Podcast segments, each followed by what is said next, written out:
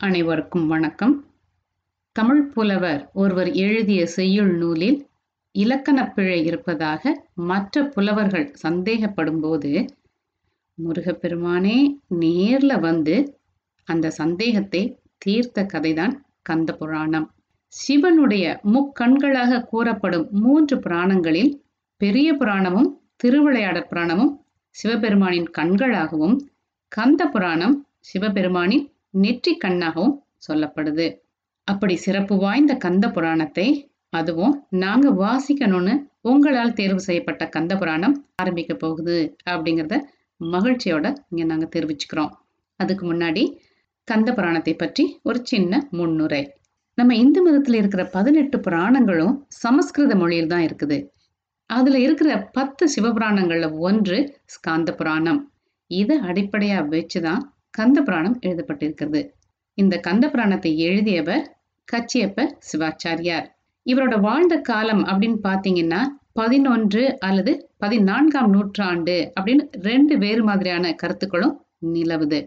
சரி கந்த புராணத்தை கச்சியப்ப சிவாச்சாரியார் எப்படி எழுத ஆரம்பிச்சார்? அதுக்கு ஒரு சின்ன குட்டி கதை இருக்குது. நம்ம எல்லாத்துக்குமே தெரியும். முக்தி தரும் ஏழு நகரங்களில் ஒன்று காஞ்சிபுரம்.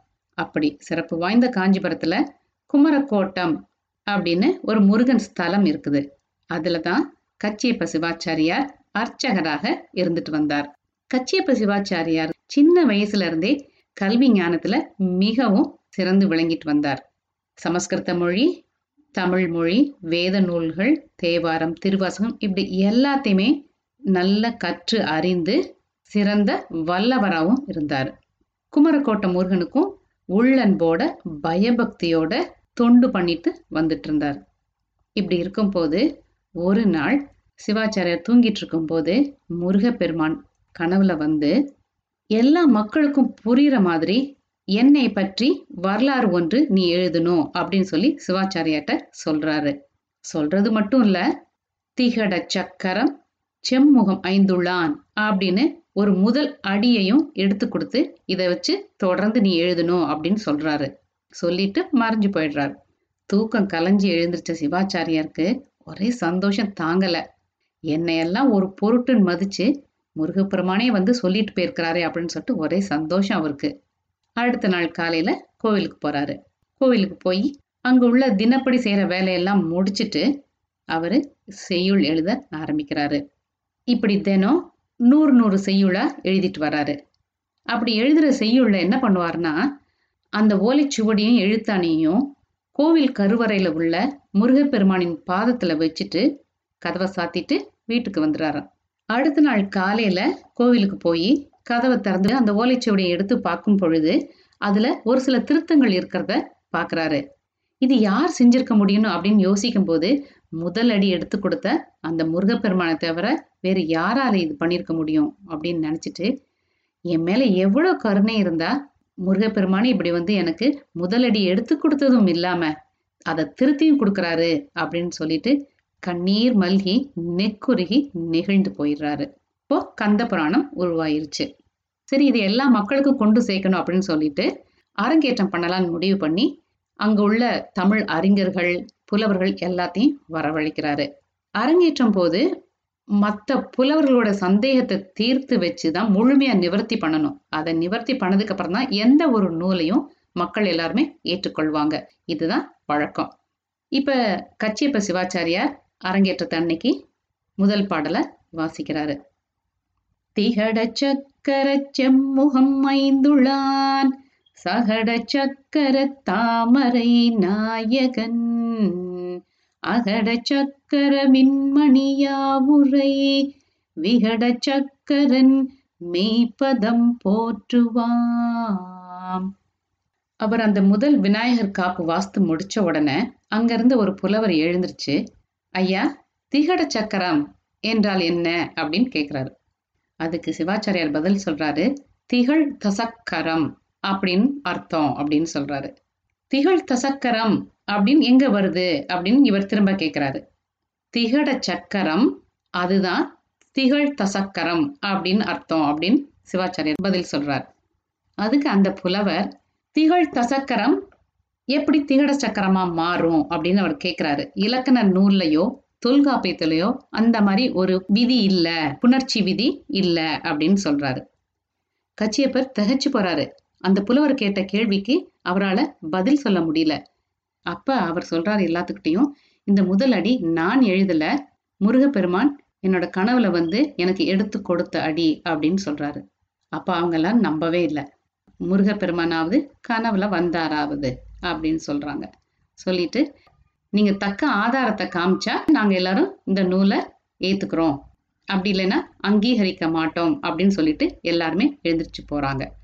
அப்போ உடனே அவர் கச்சியப்ப சிவாச்சாரியர் சொல்றாரு எனக்கு ஒரு நாள் அவகாசம் கொடுங்க நாளைக்கு திரும்பவும் இதுக்குள்ள விடைய நான் சொல்றேன் அப்படின்னு சொல்றாரு.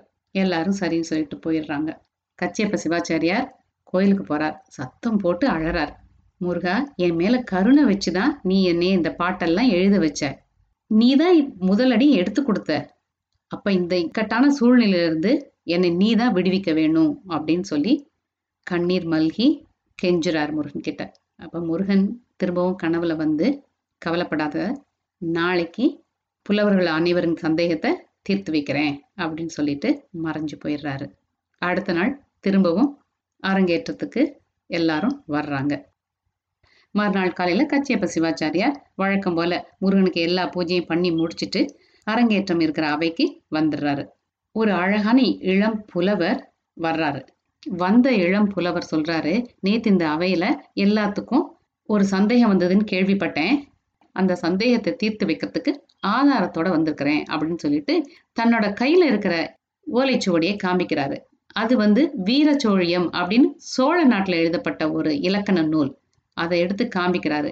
அதுல வந்து லகரமும் தகரமும் சேரும் போது டகரம் வரும் அப்படிங்கிறதுக்கு விதி இருக்குது அப்படின்னு ஆதாரத்தோட காமிக்கிறாரு. அந்த புலவர் எல்லாரும் அதை வாங்கி பார்த்துட்டு இருக்கும் போது திடீர்னு அந்த இளம் புலவர் மறைஞ்சு போயிடுறார். அவையில இருக்கிற அத்தனை பேத்துக்கும் ஆச்சரியம். வந்தவர் அருமுக கடவுள் தான் அப்படிங்கிறத புரிஞ்சுக்கிறாங்க. முத முதல்ல சந்தேகம் சொல்லி கேள்வி கேட்ட புலவர் ஓடோடி வந்து கச்சேப்பரோட காலில் விழுந்து மன்னிப்பு கேட்கிறார். இந்த செய்தி காட்டு தீ போல ஊருக்குள்ள பரவிருச்சு. கனவுல வந்ததும் கந்தன் தான் எல்லாருடைய சந்தேகத்தை தீர்த்து வச்சதும் முருகப்பெருமான் தான் அப்படின்னு ஊர் மக்களுக்கெல்லாம் தெரிஞ்ச உடனே எல்லாரும் ஓடி வந்து கச்சியப்பரோட காலில் விழுந்து வணங்கினாங்க. அவ்வளவுதான். அன்னைக்கே தந்த சிவிகை ஒன்றை தயார் செஞ்சாங்க. அதாவது தந்த பல்லக்கு. அதில் முருகனோட அருளை முற்றுமாக பெற்ற கச்சியப்பரை உட்கார வச்சு ஊர் முழுசும் கூட்டிட்டு போய் அவருக்கு மரியாதை செஞ்சாங்க. கச்சியப்பர் கந்த புராணத்தை இந்த மாதிரி தான் எழுதி அரங்கேற்றம் பண்ணினார். கந்த புராணத்துக்கு இன்னொரு புகழும் உண்டு. அதாவது கந்த புராணத்தில் இல்லாதது வேறு எந்த புராணத்திலும் இல்லை அப்படின்னு சொல்லுவாங்க. ஏன் அப்படின்னா இந்த நூல்ல தான் சொற்சுவை பொருட்சுவை பக்தி சுவை மிகுந்து மற்ற எந்த புராணத்திலையும் அந்த அளவுக்கு கிடையாது. அதனாலதான் கந்த புராணத்தில் இல்லாதது வேறு எந்த புராணத்திலும் இல்லை அப்படின்னு புகழ்படுது. இன்னொரு செய்தியும் இருக்கு இதுல. மற்ற புராணங்களை எப்படி வேண்டுமானாலும் ஓதலாமா? ஆனா கந்த புராணத்தை காதலித்து ஓத வேண்டுமா? ஏன்? ஓதினா என்ன கிடைக்கும்? இந்திரராகி பார்மேல் இன்பமுற்று இனிது மேவி சிந்தையில் நினைந்த முத்தி சிவகதி அதனில் சேர்வர் அந்தமில் அவுணர் தங்கள் அடல் கெட முனிந்த செவ்வேள் கந்தவேள் புராணம் தன்னை காதலித்து ஓதுவாரே. அதாவது முருகப்பெருமானின் திருவரலாறாகிய கந்த புராணத்தை காதலுடன் இப்புவியில் படிப்போர் கேட்போர் நினைப்போர் யாவரும் இந்திரனைப் போல தலைமைத்துவமும் இன்பமும் மிக்க வாழ்வை வாழ்ந்து இறுதியில் பரமானந்த நிலையாகிய சிவப்பத பேரும் பெறுவர். அப்படிங்கிறதா இந்த பாடலுக்கு அர்த்தம். இதுதான் கந்த புராணத்தின் நூற்பயன். வெற்றிவேல் முருகனுக்கு அரோகரா. நன்றி வணக்கம்.